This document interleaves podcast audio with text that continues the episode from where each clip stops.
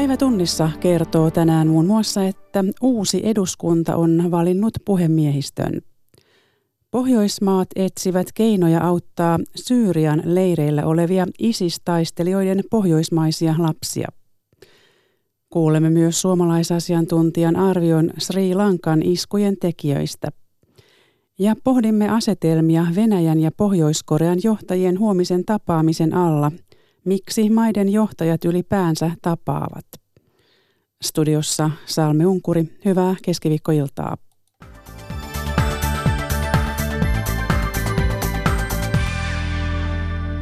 Uusi eduskunta on aloittanut työnsä valitsemalla eduskunnan puhemieheksi SDPn puheenjohtajan Antti Rinteen. Suurimman eduskuntaryhmän edustajana Rinne odottaa saavansa hallitustunnustelijan tehtävän perjantaina. Pekka Kinnunen. Puhemiehistön vaali vietiin eduskunnassa läpi ilman yllätyksiä. Suurimman puolueen eli SDPn ehdokas Antti Rinne sai puhemiehen vaalissa 187 ääntä – ikäpuhemies sosiaalidemokraattien Erkki Tuomioja. Kun edustaja Rinne on saanut vaalissa enemmän kuin puolet annetuista äänistä, hyväksytyistä äänistä, on hänet valittu eduskunnan puhemieheksi vuoden 2019 valtiopäivien ajaksi. Rinne muistutti kansanedustajia arvokkaasta käyttäytymisestä. Kun nyt aloitamme yhteisen työn, haluan muistuttaa jokaista siitä, että tämän talon ja meidän jokaisen oma toimintamme vaikuttaa pitkälti siihen, millainen kuva ihmisillä politiikasta ja päätöksenteosta syntyy. Puhemiehistön tiedotustilaisuudessa Rinne toivoi luottamusta politiikkaan. Meillä on isoja kansainvälisiä haasteita, haasteita maapallolla. Meillä on myöskin haasteita suomalaisessa yhteiskunnassa, jotka meidän täytyy nyt yhdessä yhteistyöllä asioita eteenpäin vieden hoitaa kuntoon. Ja eduskunnassa puhemiehistö tekee sen aikaa, kun me tässä tehtävässä nyt näissä positioissa ollaan, niin teemme työmme sillä tavalla, että eduskunnalla on se työrauha asioita eteenpäin viedä. Rinne valmistautuu vetämään hallitustunnusteluja. Perjantaina julkistetaan kymmenen hallitusohjelmakysymyksen lista puolueille. No se varmaan kulkee tämä kutyymi sillä tavalla, että isomman puolueen puheenjohtaja tämän tehtävän sitten saa yrittääkseen hallituksen tunnusteluja muodostelmista, että katsotaan sitten, mitä tapahtuu perjantaina. Talouspolitiikasta epävirallisia keskusteluja on käyty muun muassa puoluesihteerien välillä. Rinteen mukaan kyse ei ole mistään varatunnusteluista. Nyt tuli selkeästi uusi termi, että varatunnustelut. Näissä ei ole mitään kysymys, vaan kysymys on siitä, että puolueiden välillä käydään yleensäkin keskustelua asioista. Ja nyt tässä tilanteessa, kun lähdetään hakemaan yhteistä hallituskoalitiota, on hyvä tietää, mitä mahdolliset kumppanit ajattelevat. Varapuhemiehiksi valittiin perussuomalaisten Juho Eerola ja kokoomuksen Paula Risikko. Huomenna tasavallan presidentti Sauli Niinistö avaa valtiopäivät. Eduskunnasta Pekka Kinnunen. Vanhusten palvelukoteihin tehdään vähän yllätystarkastuksia. Suurin osa kunnista luottaa yksiköiden omavalvontaan. Osa kunnista on terhakoittanut palvelukotien valvontaa viime kuukausien kohujen seurauksena, mutta puutteita on edelleen. Tuomas Hirvonen. Yle kysyi kaikilta Manner-Suomen kunnilta, kuinka ne valvoivat viime vuonna tehostetun palveluasumisen yksiköitään. Selvityksen perusteella valvontaa tehtiin, mutta yllätystarkastuksia vain harvoin. Tampereen yliopiston gerontologian professori Marja Jylhä. Sehän on aivan hassua, koska jos yritykset tietävät, mitä heiltä odotetaan, niin se on ihan hyvä helppo lavastaa siksi ajaksi, kun tarkastaja tulee, että jos näillä tarkastuksilla ajatellaan olevan jotakin oikeaa merkitystä, niin kyllä niiden pitää tapahtua sen arkielämän sisällä ihan yllättäen. Alkuvuoden julkisen kohun seurauksena moni kunta on kiristänyt valvontaansa. Yksi niistä on Laitila, joka uusi vuoden alussa tarkastuskäytäntönsä. Kunta tekee nyt kaksi kertaa vuodessa yllätystarkastukset yksityisten palveluntuottajien yksiköihinsä. Laitilan sosiaali- ja terveysjohtaja Jussi Mattila. Jotta ei olisi tällä palvelutuottajalla mahdollisuutta niin valmistautua etukäteen tähän, että päästään niin siihen yksikön arkeen sillä tavalla aidosti kiinni.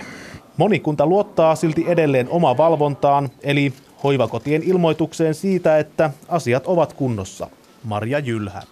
Ei se riitä, koska eri yksiköitä hoitavilla tai niillä järjestöillä tai yrityksillä, jotka tätä palvelua antavat, niillä on kovin erilaisia motiiveja. Ja, ja ei varmasti voida luottaa siihen, että tämä oma valvonta toimisi. Ylimmän valvontaviranomaisen eli Valviran mielestä vanhusten tehostetun palveluasumisen valvonnassa olisi parantamisen varaa. Valviran ylitarkastaja Mervi Tiri. No valvonnan vaikuttavuuden näkökulmasta se olisi hyvä asia, jos voitaisiin tehdä enemmän ja nykyistä kevyemmin perustein niin tämmöisiä yllätystarkastuksia. Tämän hetken lainsäädännössä vain on sillä tavalla, että täytyy, tarkastuksia voidaan tehdä perustelusta syystä, jos tulee yksiköstä epäkohtailmoitus, jonka perusteella on sitten aihetta epäillä, että asiakasturvallisuus vaarantuu niissä yksiköissä.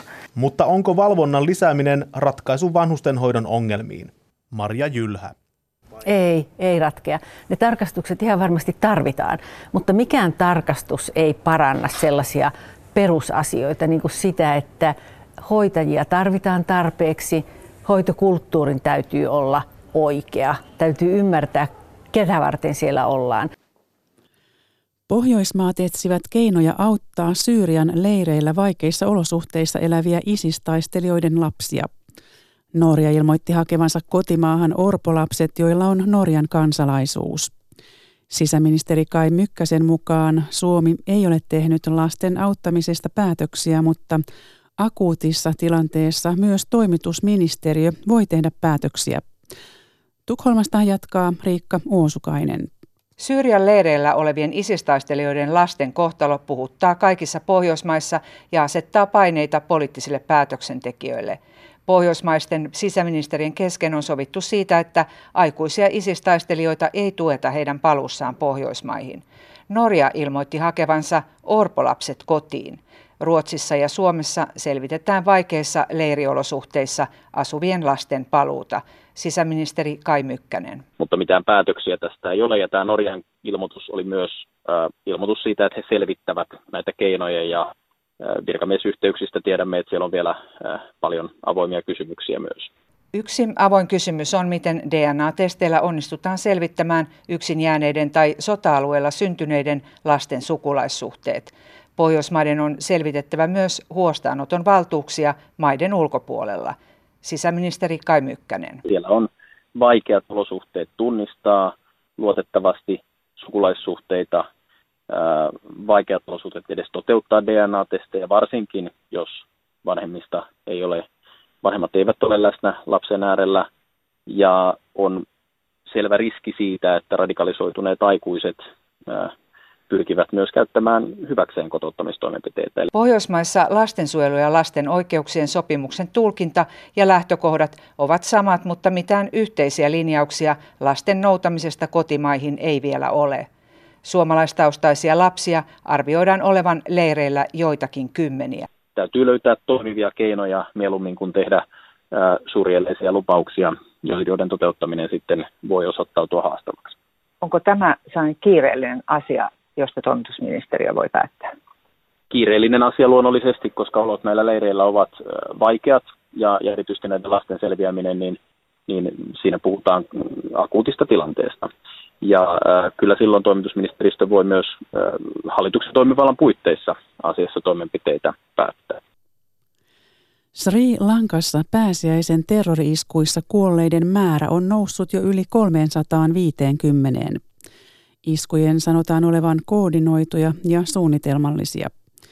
Sotatieteiden tohtori Antti Paronen maanpuolustuskorkeakoulusta luonnehti iskujen tekijöitä näin. Tekijät ovat olleet selkeästi hyvin fanaattisia toimijoita, siis kysymyksessähän on useampien itsemurhaiskujen sarja.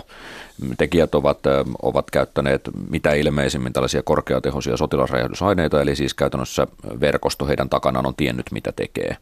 Nämä kaikki pommit yhtä vai kahta lukuun ottamatta, mitä alueelta on uutisoitu, ovat toimineet, eli siis pommien rakentaja on ollut varsin ammattitaitoinen. Kysymyksessä on siis toisin sanoen varsin osaava verkosto tämän kaiken, kaikkien iskujen takana. Minkälaisella järjestöllä tai verkostolla on mahdollisuuksia järjestää tällainen lähes samankaltaisten, samanlaisten onnistuneiden iskujen, tuhoisten iskujen sarja? Sri Lankan viranomaisethan ovat yksikantaan ilmoittaneet, että tämä ei olisi onnistunut pelkästään tältä paikalliselta järjestöltä, jolle he ovat syyn niskoille asettaneet, vaan osoittaneet, että tällaisilla paikallisilla toimijoilla on ollut kansainvälistä tukea kansainvälisestä globaalilta jihadistiselta liikehdinnältä, jollaiseksi nyt tietysti ISIS on sitten ehkä tunnetuimpana tämän, hetken, tämän hetkinen maailmassa ymmärrettävissä. Mihin he pyrkivät? Tällainen globaali jihadistinen liikehdintä pyrkii tällaisena lähestulkoon todellisuuspakoisella tavoitteenaan maailmanlaajuisen kalifaatin luomiseen. Alueellisia emiraatteja luodaan, niiden vaikutusvaltaa kasvatetaan ja perustetaan lopulta sitten tällainen suuri kalifaatti, joka sitten käy laajenemissotaansa niin kauan, että heikäläinen uskon tulkintansa ja lain tulkintansa on maan päällä se vallitseva todellisuus. No kalifaatilla ei ole nyt viime aikoina mennyt kovin hyvin päinvastoin, se on ajettu hyvin ahtaalle, niin miksi se ikään kuin nyt sitten on siirtynyt vaikkapa Syyrian suunnalta Sri Lankaan? Nimenomaan tai tällä... tämä toiminta, en tiedä kalifaatista. No, kalifaatti ei ehkä sinällään ole vielä, vielä siirtynyt Sri Lankaan, mutta se mitä tässä käytännössä on tapahtunut, niin, niin ISIS on hyvin varhaisesta vaiheestaan aina tuolta niitä kalifaatin perustamishetkistään 2014 jo osoittanut hyvin suurta mielenkiintoa tällaisiin kansainväliseen toimintaan, kansainvälisen iskujen tekemiseen, ää, muiden alueellisten järjestöjen saamiseksi oman lippunsa alle niin sanotusti. Ja nyt käytännössä on alkanut ilmestyä sellaisia iskutapahtumia sekä sitten aktivoitumista ympäri maailmaa suuremmassakin määrin näiden tällaisten niin eräänlaisten etäpesäkkeiden toimesta. Aikaisemmin puhuttiin al paljon ja, ja, ja tästäkin on sanottu, että tä, näissä iskuissa olisi al merkkejä tai sen, sen suuntaista toimintaa, mitä on nähty siltä. Niin kerrotaan vielä al ISISin ero, jos on päässyt unohtumaan. Miten ne eroavat toisistaan? Al-Qaidan, ISIShän on käytännössä Al-Qaidan tällainen tytärjärjestö Irakissa, käytännössä tuolla 2000-luvun alkupuolella muodostettu sellainen. Se, mikä ISISin ja Al-Qaidan tämänhetkinen keskeinen ero on, on nimenomaan tällainen suhtautuminen eri uskonryhmien väliseen, nimenomaan islamin sisäisten uskonryhmien, sunnien ja shia-muslimien välisiin, välisiin eroihin. ISISin mielestä nämä shiat nimenomaan tuolla Irakin ja Syyrian alueella ovat se suurin syntisten ryhmä, jota vastaan näin sanotusti pitäisi, pitäisi taistella. Ja Al-Qaida sen sijaan katsoo tällaisia, ää, tällaisen taistelun olevan sitten vasta kauempana tulevaisuudessa ja paremminkin pitäisi nyt sitten muodostaa tällaisia alueellisia toimijoita, jotka sitten vahvistavat ihan siinä missä aseellisen toiminnan myötä myös sitten tällaisen hyvin sosiaaliseen toimintaan, kuten esimerkiksi avustustoimintaan liittyvien kampanjoiden myötä omaa valta-asemansa ja uskottavuuttaan. Antti Paronen, uskonnon rooli molemmissa on hyvin korkea. Onko se ratkaiseva? Kyllä tällainen sen, sen aivan yhtä lailla Al-Qaidan jäsen kuin ISISin jäsen niin kokee itsensä hartaaksi muslimiksi ja kokee tällaisen aseellisen taistelun olevan, olevan se keskeinen tapa, millä tällaista haluttua hallintojärjestelmää maan päälle yritetään saada aikaan. Totesi sotatieteiden tohtori Antti Paronen. Seija Vaaherkumpu haastatteli. Ja kerrotaan vielä, että Sri Lankan presidentti Maithripala Sirisena on pyytänyt maan puolustusministeriä ja poliisijohtajaa eroamaan pääsiäisen terroriiskujen takia. Asiasta ilmoitti maan presidentin kanslia uutistoimisto APn mukaan. Intian kerrotaan varoittaneen Sri Lankaa iskujen uhasta etukäteen. Tieto varoituksesta ei kuitenkaan kantautunut hallitukselle asti.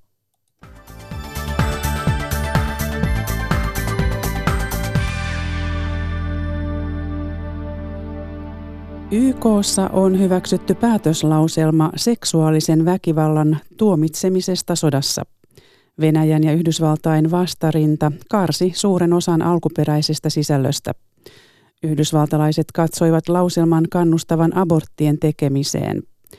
Kansainvälisen oikeuden ja ihmisoikeuksien professori Martin Scheinin yliopistollisesta Eurooppa-instituutista.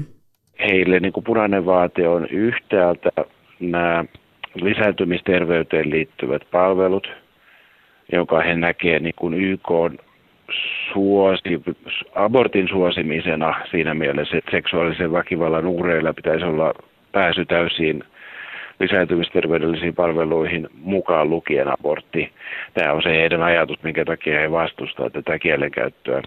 Sanoisin, että presidentti Trump nyt ohjaamalla Yhdysvaltain YK-politiikkaa yrittää vedota konservatiivisiin äänestäjäryhmiin Yhdysvalloissa ja osoittaa, että myös YKssa Yhdysvallat on kovana.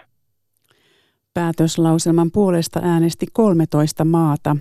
Venäjä ja Kiina pidättäytyivät äänestämästä. Sitten huomiseen tapaamiseen. Venäjän presidentti Vladimir Putin ja Pohjois-Korean johtaja Kim Jong-un tapaavat torstaina Vladivostokissa Venäjän kaukoidässä. Kremlin mukaan tapaamisessa keskustellaan muun muassa Pohjois-Korean ydinohjelmaa koskevasta kiistasta ja Venäjän ja Pohjois-Korean välisestä kaupasta. Totti Toivosen vieraina ovat Aleksanteri-instituutin tutkimusjohtaja Markku Kangaspuro ja Pohjois-Koreaa hyvin tunteva Yle Uutisten ulkomaantoimittaja Mika Mäkeläinen. He pohtivat aluksi, miksi maiden johtajat tapaavat. Markku Kangaspuro aloittaa. Venäjä hakee varmasti sitä, että, että se osoittaa, että se on myöskin tällä ilmansuunnalla maailmankolkalla pelissä mukana. Kim Jong-un on tavannut nytten vuoden neljä kertaa Kiinan johtajan, kolme kertaa Etelä-Korean johtajan. Ja, ja, ja tota, äh, tästä puuttuu nyt tästä merkittävästä äh, johtajajoukosta tapaamisesta, niin Putin ja, ja neuvotteluja on käyty lähinnä Trumpin ja Kiinan kanssa tähän asti äh, Korean niemimaan tilanteesta. Minkälainen analyysi, mikä sinulla on? Joo, Kim Jong-unin näkökulmasta tietysti ongelmana on sekin, että kun Vietnamin huippukokous Trumpin kanssa päättyi niin kuin päättyi ilman mitään sopimusta, niin se oli iso pettymys ja tietyllä tavalla fiasko ja nolojuttu myös omien kansalaisten näkökulmasta, niin nyt tarvitaan sitten jonkinlaista uutta diplomaattista aloitteellisuutta ja ehkä pientä, pientä, pientä voittoa tähän, tähän päälle. Toinen asia on se, että Pohjois-Korean taloudellinen tilanne on todella huono tällä hetkellä. Pakotteet puree ja, ja sato on ollut aivan katastrofaalisen huono viime kesänä niin kerta kaikkiaan talous on todella surkeassa jamassa. Ja jos nyt sitten Venäjän suunnalta jotain apua siihen saataisiin, oli se sitten kaupan tai talousavun muodossa, niin se olisi todella hyvä juttu. Kim Jong-un pitää ainakin itse hyvin merkittävänä tätä tapaamista, mutta miten te näette sen tapaamisen merkityksen? No Venäjän kannalta se tapaaminen, eikä ehkä kokonaisuudessakaan, niin, niin vaikea uskoa, että sieltä mitään suuria aloitteita olisi, olisi tulossa. Venäjällä ei ole mitään halua riskeerata äh, enää sooloilemalla sitä, että sen oma asema heikkenisi näiden Ukrainaa koskevien pakotteiden äh, osalta, kun ne ovat, ovat sen niskassaan ja, ja se on muutenkin ollut tässä eristyksissä tähän asti hyvinkin pitkälle, niin, niin ei se, se ei ole var, varmaankaan valmis vastaan tulemaan kovinkaan paljon. Ja toisaalta Venäjän talous ei myöskään niin kauhean suur, kovassa hyvässä hapessa ole, että sillä olisi kauhean paljon resursseja. Tietysti Pohjois-Korean nähden se resurssit ovat mittavat ja, ja tota, se, että se nyt on lähettänyt jotain elintarvikeavustusta Pohjois-Koreaan, niin se on aika pikkunen asia noin Venäjän mittakaavassa. Venäjän mittakaavassa. Että tässä suhteessa niin Ehkä tässä toistetaan oletettavasti niitä aikaisempia vaatimuksia Pohjois-Korean ja Korean niemimaan ydinasettomuudesta. Ja Venäjä varmaan korostaa myöskin sitä monenkeskisyyttä, ratkaisujen hakemista monenkeskisten neuvottelujen kautta ja, ja pyrkii puhumaan voimatoimia, niillä uhkaamista ja myöskin lisäpakotteita vastaan. Kukaan ei halua nähdä periaatteessa Korean, Pohjois-Korean myöskään romahtavan. Mm-hmm. Puhutaan siitä kohtaa, että mitä se voisi kenties aiheuttaa. Mutta vi- puhutaan vielä näistä, viittasit Mika siihen, että, että vähän oltaisiin niin kenties taloudellista tukea vailla, mitä se sitten voisi olla? Eli millaiset ne intressit Korealla on Venäjän suuntaan? No tosiaan talousapu on yksi, mitä Venäjä kuitenkin pystyisi antamaan, jos, jos haluaisi. Siis tähän Pohjois-Koreaan on ollut todella vaikea saada mistä tahansa ilmansuunnasta sen takia, että vaikka nämä talouspakotteet ei sinänsä humanitaarista apua estä, niin ei ole poliittisesti ollut kauhean suosittua auttaa Pohjois-Koreaa miltään, miltään suunnalta.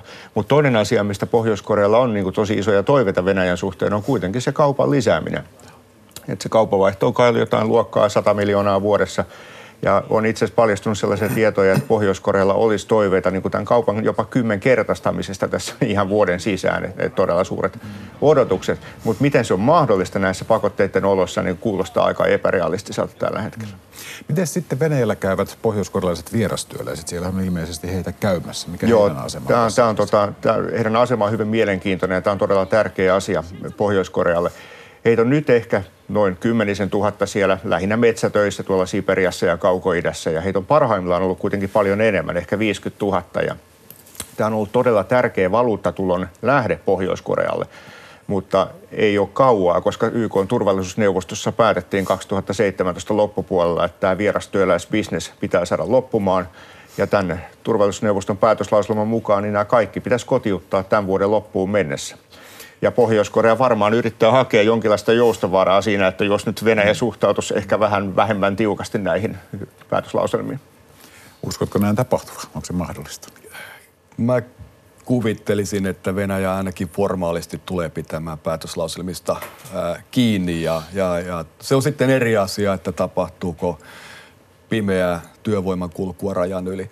Mutta täytyy tietysti muistaa, että osittain tämä vierastyöläisten taloudellisen merkityksen korostaminen, korostaminen tai korostuminen kertoo siitä, että miten pienistä rahoista on kysymys ja miten surkeassa jamassa Pohjois-Korea on. Että tuommoinen 10 000 10 000 siirtotyöläistä, jos jokainen tuottaa noin tuhat euroa, joka on venäläisittäin kova keskipalkka. Mä en usko, että metsätöistä kauhean paljon mm. Venäjän keskipalkkaa enemmän ansaitsee. Niin, niin tuota, se tarkoittaa sellaista 150 miljoonaa vuositasolla. Ja sillä on sitten iso merkitys valtiolle. Niin, Kyllähän se kuulostaa ihan me, me puhutaan todella pienestä mm. rahasta. Mm, kyllä. Et, mutta tästä pakotteiden tiukasta noudattamista voisi vielä sanoa sen, että Venäjä on suhtautunut ehkä vähän löperösti myös pakotteiden noudattamiseen tähän asti. Että siellä on paljastunut tapauksia, joissa öljyä on salakuljetettu venäläisiltä aluksilta pohjoiskorealaisiin aluksiin. Se, että onko Venäjä valtiona mukana tässä, niin siitä on ehkä ristiriitaisia arveluita, mutta että tätähän samaa Pohjois-Korea on tietysti yrittänyt sitä laajemmassa mitassa myös toisen naapurinsa Kiinan kanssa. Kyllä. Ja Kiinan raja vuotaa myöskin ja Pohjois-Korea ja Kiinan raja on yksi semmoinen Toki. elämänlanka Pohjois-Korealle tietysti. Mm. Mika, olet julkaissut vastikään kirjan Pohjois-Koreasta, jossa valaiset maan, maan niin kuin asetelmaa ja, ja tämänhetkistä todellisuutta. Millä, missä, missä sillä maassa tällä hetkellä mennään? Onko se avautumassa vai onko se sulkeutumassa vai uhittelemassa vai etsimässä kavereita? No ehkä vähän kaikkia näitä. Siis Pohjois-Korea on avautumassa siinä mielessä, että se hakee tämmöistä näkyvämpää kansainvälistä asemaa, koska se on ollut sekä taloudellisesti että poliittisesti hirveän eristynyt. Niin totta kai niin kun halutaan luoda, halu, Kim Jong-un haluaa tämmöisen valtiomiesmäisen aseman, jossa hän voi niin tasavertaisesti puhua suurvaltajohtajien ja naapureiden kanssa ja näin halutaan tietysti myös pois siitä taloudellisesta eristyksestä, eli murtamaan tätä pakoterintamaa jollakin lailla. Halutaan avautua siinä mielessä, että halutaan ottaa oppia muusta maailmasta, erityisesti koulutuksen panostamisen suhteen.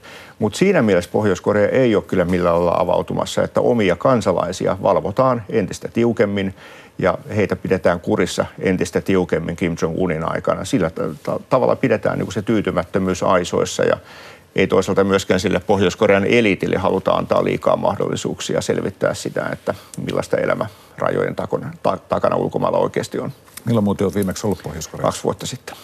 Minkä, minkälais, miltä se maailma, maa siinä vaiheessa näytti nykyiseen verrattuna? Että jos voit tietää no, nykyistä tarkalleen, mutta no, mitä on muuttunut? No joo, siis sen perusteella, mitä Pohjois-Koreasta on nyt tietoja kuulunut, niin, niin taloudellinen tilanne on todella huono. Että nämä pakotteet, jotka kiristyi 2017 loppupuolella, niin on, on todella vaikuttanut. Että siellä on niin kuin tehdasteollisuus pääosin pysähdyksissä raaka-ainepulan takia ja, ja sähkön tuotanto on todella pahoissa vaikeuksissa. Sähkön jakelu on ihan, ihan tota, pääkaupungin ulkopuolella niin hyvin, hyvin vähäistä ja heikkoa. Sato on tosiaan ollut siis erittäin huono, huonoin kymmenen vuoteen viime syksynä.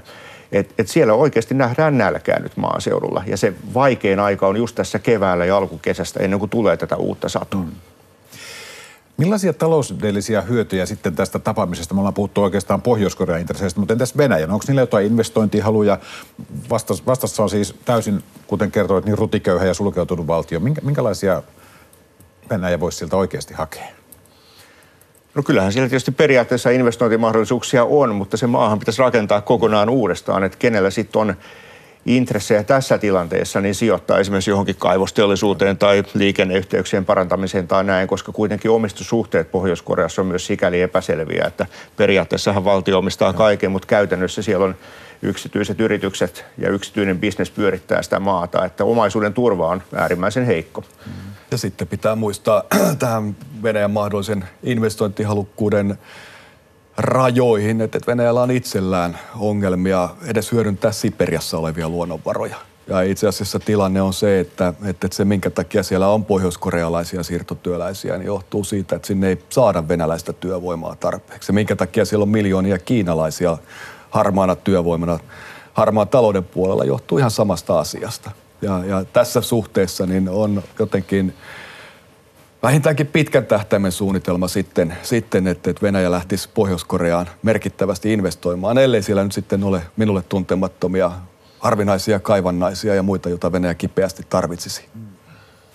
Mistä se johtuu, että Venäjä haluaa kansainvälisessä politiikassa niin kuin lähteä mukaan Koreaan, joka periaatteessa on käsittääkseni melko merkityksetön maa kuitenkin Venäjälle, että sillä on ihan kaikkea muutakin ongelmia, niin kuin sä niin kuin kerroit, niin mistä tässä on oikein politiikassa kyse? Miksi, miksi, miksi Venäjä haluaa olla siellä läsnä?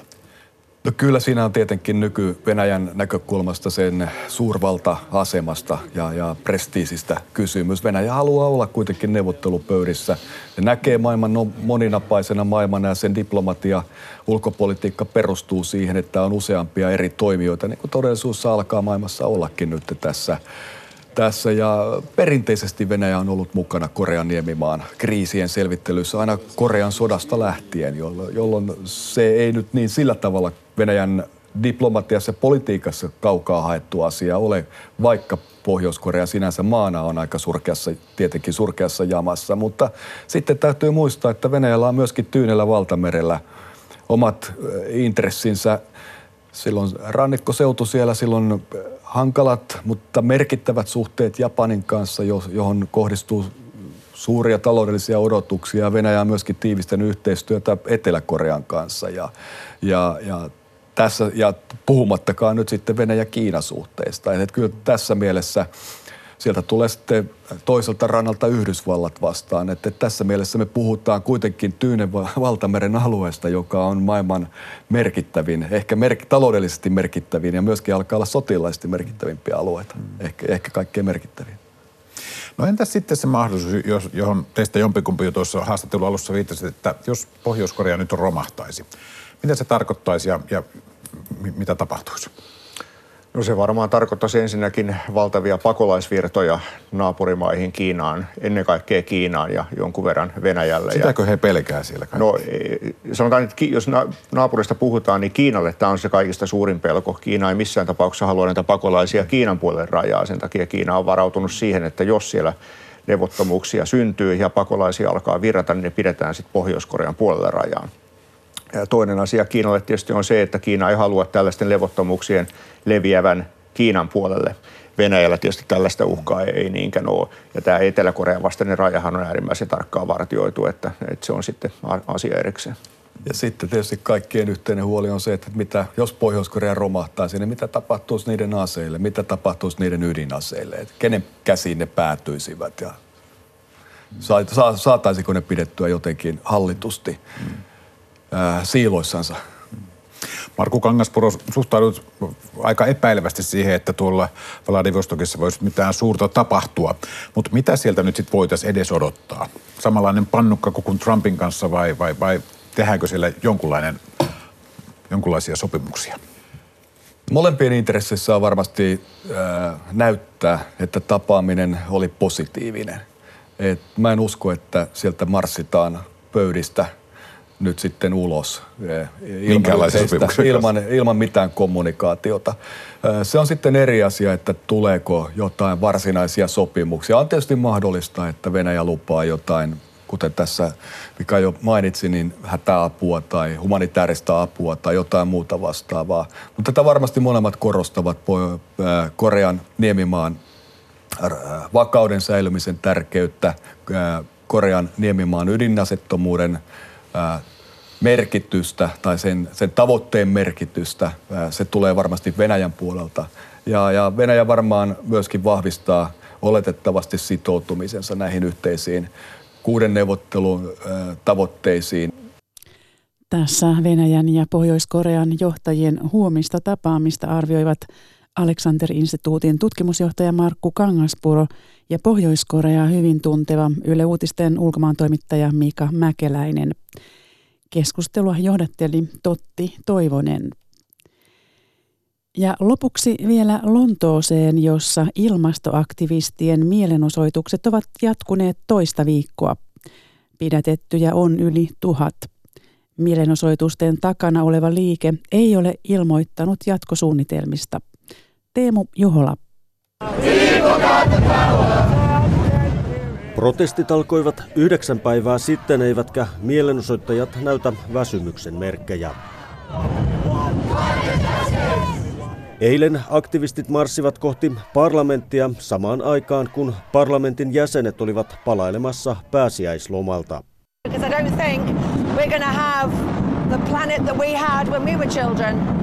Cornwallista mielenosoitukseen saapunut Sarah Ware sanoi, ettei hän usko maapallon säilyvän samanlaisena kuin se oli hänen lapsuudessaan. For me it's really about defending my future because 17-vuotias Daniel puolestaan kertoi olevansa puolustamassa paitsi omaa, myös tulevien lastensa ja lastenlastensa tulevaisuutta. Extremities and misery is unparalleled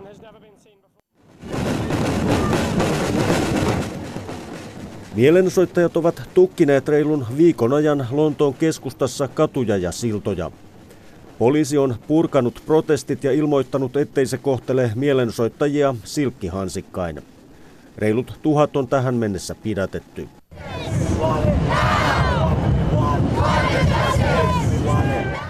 Lontoon pormestari Sadiq Khan on arvostellut protesteja ihmisten arkielämän häiritsemisestä ja siitä, että ne sitovat liikaa poliisin työvoimaa. Väkivallatonta vastarintaa kannattava mielenosoitusliike vaatii hallitusta julistamaan ilmastohätätilan, luopumaan kasvihuonepäästöistä ja perustamaan kansankokouksia tekemään ilmastopäätöksiä. Ilman nimettyjä johtajia toimiva liike ei ole vielä ilmoittanut, miten se aikoo toimia protestien jälkeen. Ja tähän raporttiin päättyy keskiviikon päivätunnissa. Kiitoksia seurasta.